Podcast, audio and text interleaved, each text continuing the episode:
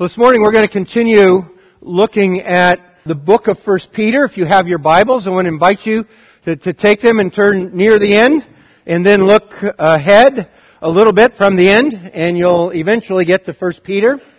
It's a letter from the Apostle Peter to churches that are scattered throughout Asia.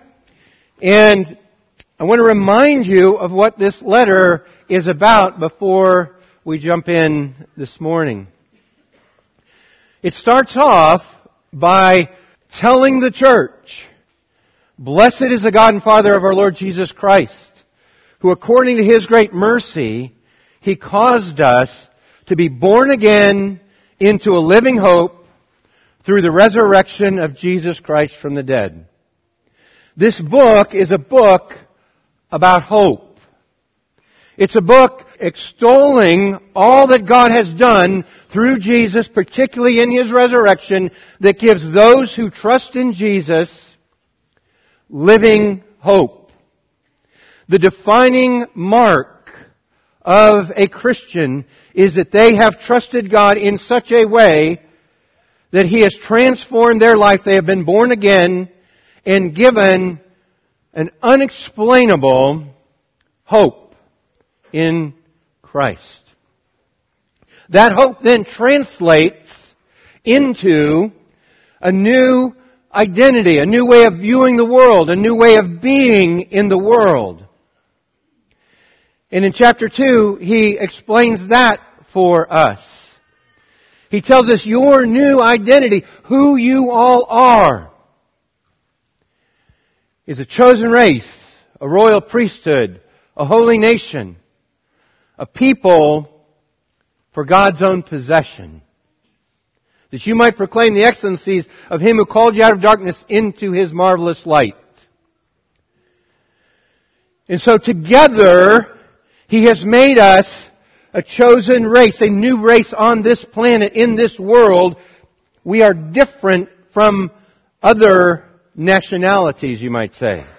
We are a royal priesthood. We are different from commoners. We are royal and we are set apart to be priests for God. We are a holy nation. We have a different allegiance than other people do. We are people defined first and foremost by belonging to God. And so as you look around this room, you look around this room at people who have been redefined by the new birth they receive when they trust Christ. This new birth gives them a living hope and changes them into God's people. And so, looking around, that is the new identity. But when you look outside, there is yet a, another way of looking at this identity. He continues in, in verse 10 and 11. Once you were not a people, but now you're the people of God. Once you had not received mercy, but now you have received mercy.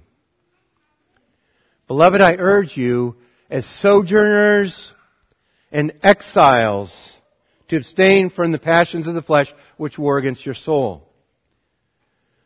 The way that you look to the world, the way that you look as you turn outward, is that you are a sojourner and an exile. You are a stranger and an alien. You don't belong. You don't belong here in the world, but you belong to God. There's this beautiful new identity that God has given His people. And it's an identity that faces both directions. When you look in, there's a new identity. We are now God's people. When you look out, there's a new identity. You are exiles and sojourners. And this new identity then plays out in the choices that you make day in and day out throughout your life. And that's what our text is about this morning. We're going to look at 1 Peter chapter 3 beginning in verse 8. So if you want to look ahead, that's just a brief review. But you look ahead at 1 Peter chapter 3 beginning verse 8, you'll see that this new identity plays out in both directions, both internally and externally. both in community and outward toward others. So he says, finally, all of you have unity of mind, sympathy, brotherly love, a tender heart, and a humble mind. Do not repay evil for evil or reviling for reviling, but on the contrary, bless. For those, for to this you were called, that you may obtain a blessing. For whoever desires to love life and see good days, let him keep his tongue from evil and his lips from speaking deceit. Let him turn away from evil and do good. Let him seek peace and pursue it. For the eyes of the Lord are on the righteous and his ears are open to their prayer. But the face of the Lord is against those who do evil. Now who is there to harm you if you are zealous for what is good? But even if you should suffer for righteousness' sake, you will be blessed. Have no fear of them, nor be troubled. But in your hearts honor Christ the Lord as holy, always being prepared to make a defense to anyone who asks you a reason for the hope that is in you, yet do it with gentleness and respect, having a good conscience, so that when you are slandered, those who revile your good behavior in Christ may be put to shame. For it is better to suffer for doing good, if that should be God's will, than for doing evil. And so here we have this text that tells us about the life choices, the direction, the things that we uh, do in this world, and they are different than they would be if we did not have this new identity. Or to say it another way, we are presented this morning in this text with a choice about what the good life really is. What is the good life? Now I had a, I had a, I had a remarkable privilege yesterday to go to the funeral of my third grade teacher. Now, my third grade teacher, I, I, went to school in Montana, and she ended up moving to Portland and passed away out here, and so I was uh, close enough to get to go to her funeral. And in 1970, when I was in third grade, she was in a Bible study with my mom and came to faith in Christ. And it changed her life, and it changed her son's life, and it had ripple effects for really uh, ever since. And she was uh, never wealthy. She had a hard childhood. She had a hard marriage. She moved out here with a friend uh, after her husband passed away. And she simply loved people and uh, wanted other people to know Jesus and invested her life in uh, missions, supporting missionaries, praying for them, and uh, it was a terrific funeral yesterday.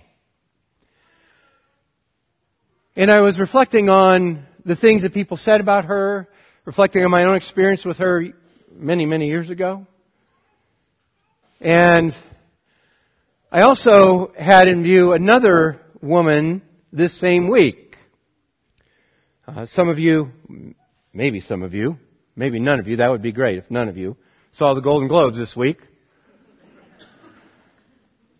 But Michelle Williams, beautiful actress, was hold, given the Golden Globe and was holding it uh, and making her speech, letting the world know that she couldn't be there, holding this trophy if she had not, in her words, exercised a woman's right to choose.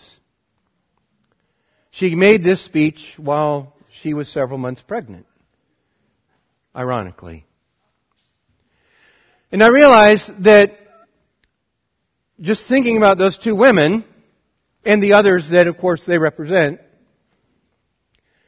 that I was faced with a choice about what I think is the good life. What is, I mean, what is the life that I really, really want? On the one hand, here's this actress who is everything that the world says you should want. She's beautiful, she's wealthy, she's uh, famous, honored, the whole thing. And I thought, is that really the kind of life I'm after? And then there's my third grade teacher who died in relative obscurity. Yet, on her deathbed in the hospital, according to, to her friends, forced the people who came to visit her to sing in her hospital around her bed and to pray and to take a picture. And I have to think, there really are two ways. And the reason I'm bringing this up is because most of us think in terms of both ways. Is there not a way that we can have it all? That we can really go after what the, uh, what the world says is a good life and still have the good life in Christ. And what I'm going to show you is that really those are two very distinct ways. And you are going to have to choose. And so now that we're in basically halfway through 1 Peter, he puts the choice directly in front of us about the good life. And so he says, finally, all of you, this is a, this is a choice that all of you are going to have to make. You're all going to have to come to grips with, am I going to try and have everything, have it all live for the, uh, the fame and the riches and the trophies and all of that, or am I going to live the quiet life that God invites me into? He says, finally, all of you, all of you are going to have to have that kind of choice. And then what he does first is he addresses this internal view, this identity that we have as God's chosen people, chosen nation, royal priesthood, holy um, uh, nation, all of that. And he says, first thing you need is unity of mind. The second thing you need is sympathy. The third thing, brotherly love. The fourth thing, a tender heart. And finally, a humble mind. These words are terrific words. I, love each one of them be of one mind with the rest of the people who are God's people. Sympathy is a compound word, means suffer together. Brotherly love, of course, doesn't need explanation. Love people as though they were family. Have a tender heart. Literally, have good, the, the literal translation of this in Greek would be have good innards toward one another. Or good feelings. And then have a humble mind. Now it's easy for us to talk about those five things really, but they're a challenge. Because one of the things that I find is I find very quickly that I disagree with people. And when I disagree with people, I don't have the best sympathy toward them. And there is sort of this snowball effect, isn't there? I don't feel so much like I really want to be part of their family. My heart is not tender toward them, and my mind not humble. I just was, uh, somebody came up the other night and uh, told me some things that we as a church could do better. Now that is that is clearly a euphemism that some of you might recognize. It is a way of pastorally saying some people pointed out ways that we were doing it wrong. Things that I was doing wrong. Right? And my first reaction was, oh, here it comes.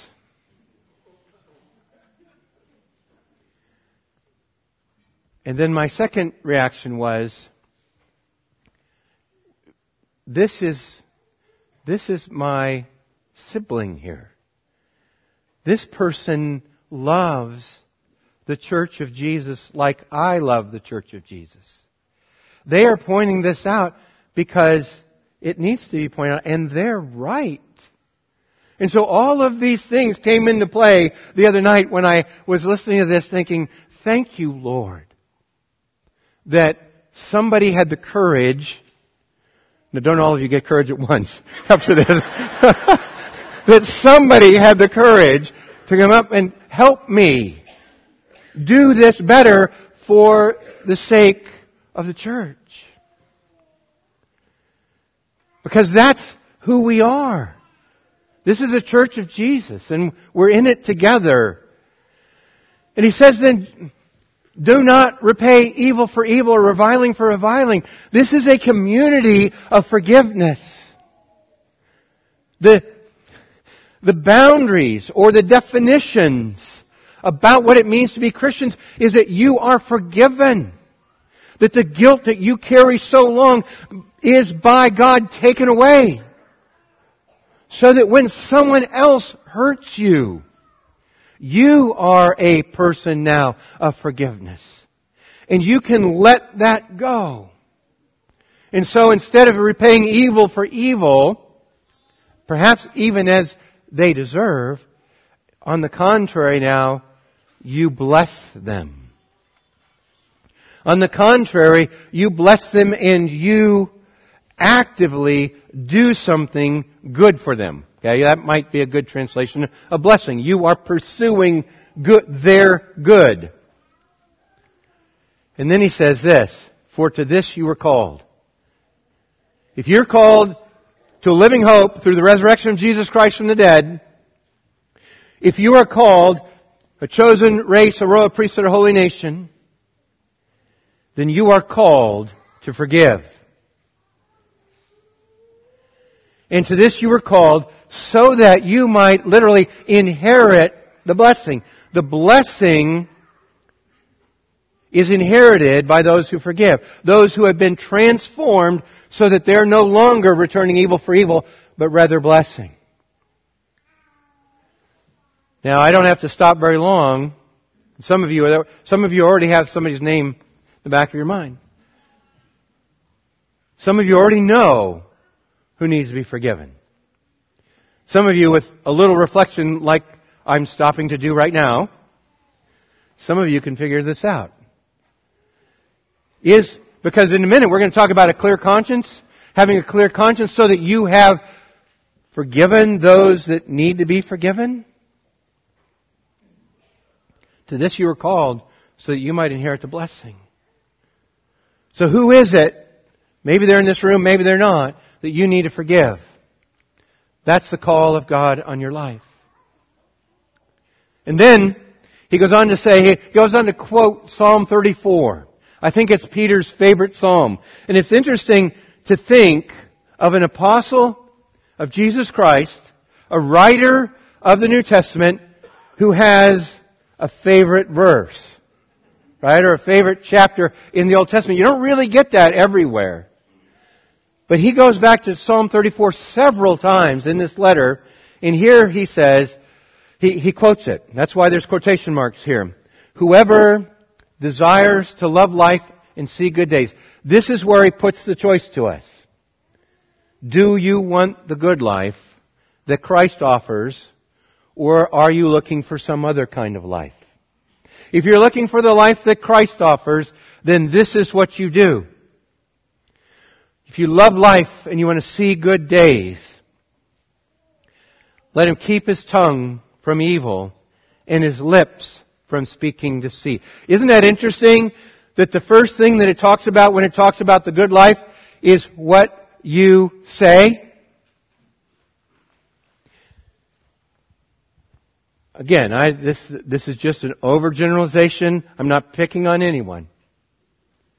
But I'm guessing that some of you, anyway, are like me. And you say things to people that you regret. You say things to people that you know you shouldn't say. And you say them anyway. And then you're in a mess. That's what he's talking about right here. It's that mess that messes up the good life. And the very first thing that he says about this good life is guard your tongue. Be careful about what you say. I am, I am really quite concerned that so many of us are pretty loose about what we say. What we say is crude, what we say is unkind, what we say is about somebody who's not here. And we don't guard our tongue. That's the first characteristic of this good life, is what you say. Let him keep his tongue from evil and his lips from speaking deceit. Then it's what you say and then it's what you do. Let him turn away from evil and do good. Let him seek peace and pursue it. It's interesting that there are those two parts to the good life. There's the, the part that you say and there's the part that you do. Let him turn away from evil and do good. That's a theme, again, throughout 1 Peter, to say, let the people of God, this holy race, this chosen race, this holy priesthood, let them be known for their good works. For actually doing good. For doing something. Seek peace and pursue it. Be the kind of people who pursue peace. In other words, you're not the person who hangs back and says, well, if they're upset, they need to come to me. Because really, that's how a lot of us deal with conflict, isn't it? I'm not going to make the first move. Not on me. Here Peter tells us, it is on you. It is on you to make the first move. As much as it lies within you, live at peace with everybody. So this good life, turn away from evil, do good. Why? Because the eyes of the Lord are on the righteous, and his ears are open to their prayer. But the face of the Lord is against those who do evil. Again, he's still quoting from Psalm 34, letting us know that the blessings and the promises of the covenant people of God throughout the ages belong to the church. And that the Lord is paying attention to what you do. He's paying attention to your prayers, paying attention to your actions, and He's paying attention if you do evil. And so I want to encourage you, for God's sake, do right. For God's sake, do good. And so he has this this internal view where you're looking at each other, you're looking at the community of God's people, saying, the good life is lived together. The good life is a life free of bitterness and full of forgiveness. This good life is lived by going after people to pursue peace and to do them good, to bless them and not to speak evil. That's the good life. It's interesting how isolating the world's view of the good life is. It isolates you in work. It puts you alone. It makes you relocate from your friends and your family in order to pursue wealth or opportunity or whatever it is when in effect here we are in community living the good life together. That's what he says. So first of all, it, the good life is a life lived in community with other people. Then, but, it, but it's not lived in an isolated community. Let me say that.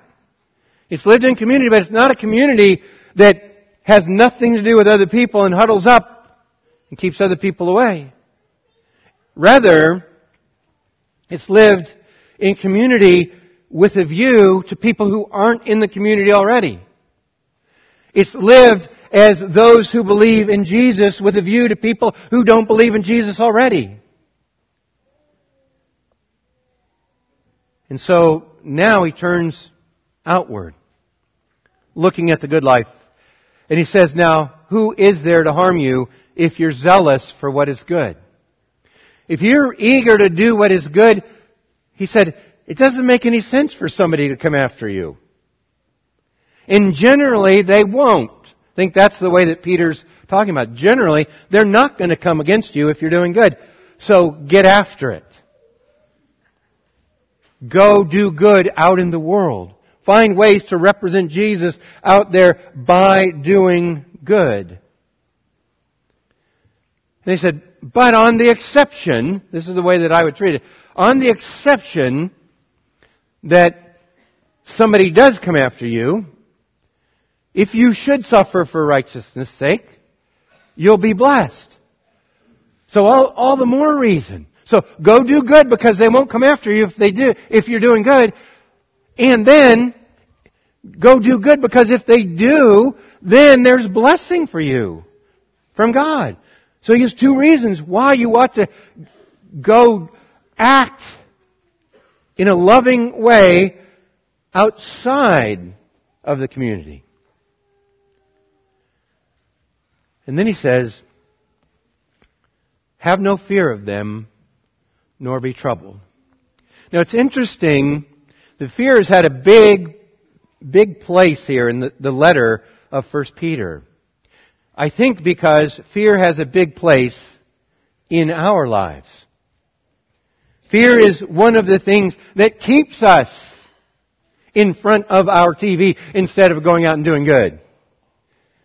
Fear is one of those things that keeps us quiet instead of speaking up and representing Jesus. Fear is, and, and we're afraid of suffering, which is exactly what he's talking about. We're afraid someone's going to make fun of us, or someone's going to talk bad about us, someone's going to laugh at us. And so he says, have no fear of them, nor be troubled. Now here he pulls out another quotation from the Old Testament that is worth noting. He says, Do not fear what they fear, nor be in dread. Isaiah chapter 8, verses 12 and 13. But the Lord of hosts, Him you should honor as holy. You'll see this in just a moment again. But let Him be your fear. Let Him be your dread. And so this perspective is that this community of faith fears only God. We've seen this before. Honor everyone. Love the brotherhood. Fear God. Honor the emperor.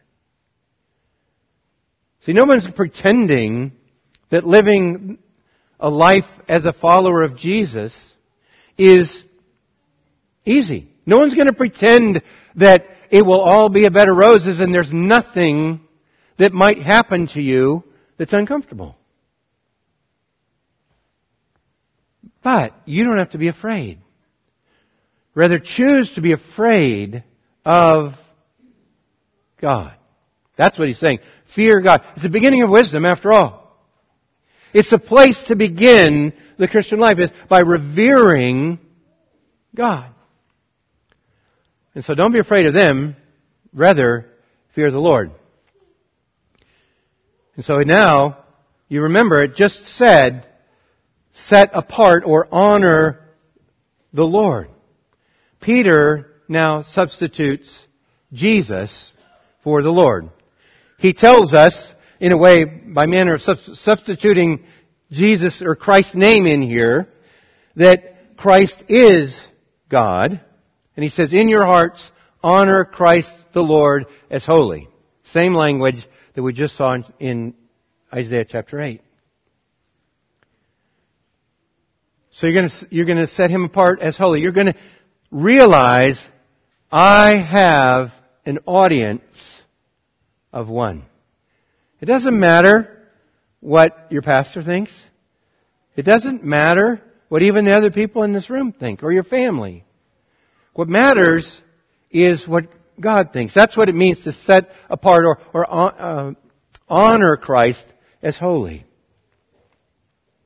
is to realize that you have an audience of one. And when you do, be prepared to make a defense uh, to anyone who asks a reason for the hope that's in you.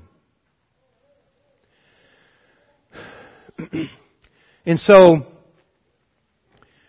with a view to living toward those that are outside, you need to live in such a way, live with such hope, that you get asked about it. See, this is really interesting because I think the breakdown in the witness of the church, the breakdown in the reputation of the church toward those who are outside, is that it is unclear what Christians are actually hoping for. It is a hope problem. That's why I started at the very beginning of the book with being born again to a living hope. And what, what we're trying to do at New Life Church is to create people so resolved to hope exclusively in Christ that people are going to have to say, what are you thinking? When you get the question, what are you thinking? Then by all means be ready to answer that question. But the problem isn't that you don't know how to answer the question. The problem is that you're not hoping in such a way that people can distinguish your hope from someone else's hope. It is unclear. And I see this is, this is the issue. It is unclear whether your hope is different than Michelle Williams' hope.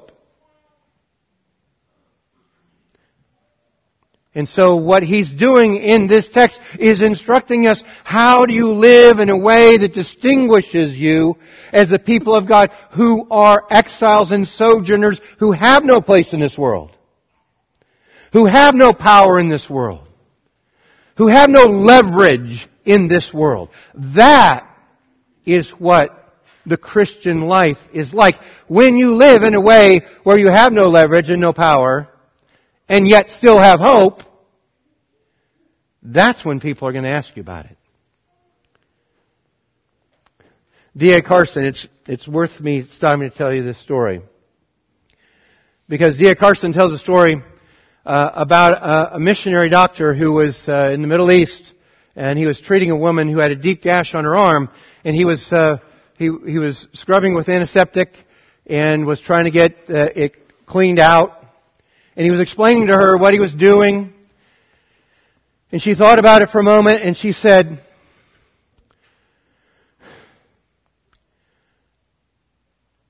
Yes, clean my arm, but my heart is dirty too. And it needs to be clean. And of course, this missionary doctor had, you know, he had gone to school. And he could have been prepared with his apologetic against Islam. Well, there is no sacrifice to take away sin in Islam. Allah will only accept you if you obey Him, and He could have launched in there. But instead, He said, you know what? My heart was very dirty too. But I met somebody who could take away that dirt. Would you like me to tell you about him? And you see, that's, I think, the kind of answer it's talking about here. Where he says, yet do it with gentleness and respect. How different that is than trying to prove people wrong, but rather to come alongside and say, my heart was dirty too, but I met somebody that can clean it. Can I tell you about him? And so notice here too that it is not only, just like before, what you say, it is also what you do. And the way in which you do it. You do it with a good conscience. So that when people speak evil against you, or revile your good behavior, they might be ashamed. See, when you come at them, when you tell them how wrong they are, they're not going to be ashamed. They're going to be defensive.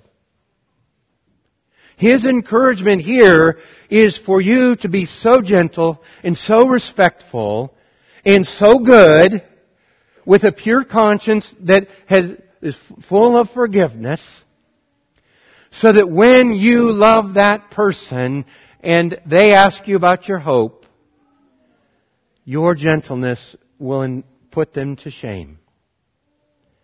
They won't be able to save face after they speak against you.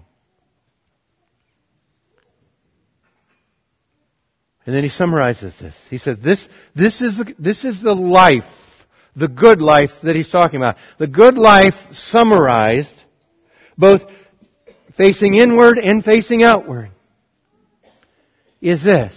It's better to suffer for doing good than for doing evil. It's better to absorb the pain of doing good than it is to receive pain for doing evil.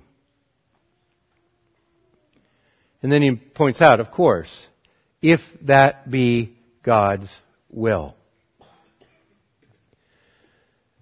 And one of the things that helps us as the people of God when we suffer is to realize that that suffering is part of God's will.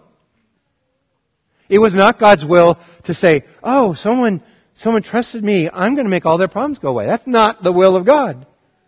The will of God is, yeah, you will suffer, but He knows about it. He is good. He loves you. He is with you in that suffering, and it's better to suffer, for doing good than for doing evil. And so this morning I commend to you the good life. Jesus, after all, said, I have come that they might have life and that they might have it abundantly. And the good life is a life lived in the community of faith. The life that is involved, sympathetic, loving, with good feelings, forgiving other people who are God's children.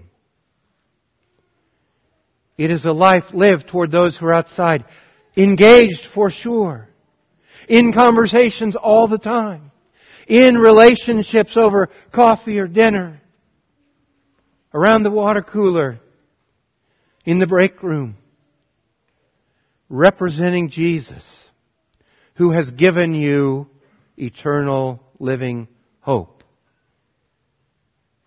And when you make decisions based on that hope, that they don't understand based on their hope, they're going to have to figure that out. And you're going to be ready to say, you know what? My heart was dirty too. And I met somebody who could clean it. Would you like me to tell you about him? Let's pray. Our great God and Father, we, we are so grateful that you have loved us and that you have sent Jesus that our hearts might be clean, that our sins might be forgiven, that we might be free from bitterness toward other people and forgive them. You have put us in a community and called us your children, called us your own people. And Father, you've left us in this world so that we might live as islands of hope, villages that trust in something that we can't see, so that we live differently and we live this good life. God, would you enable us by your Spirit to live this good life? And we ask this in the name of Jesus. Amen.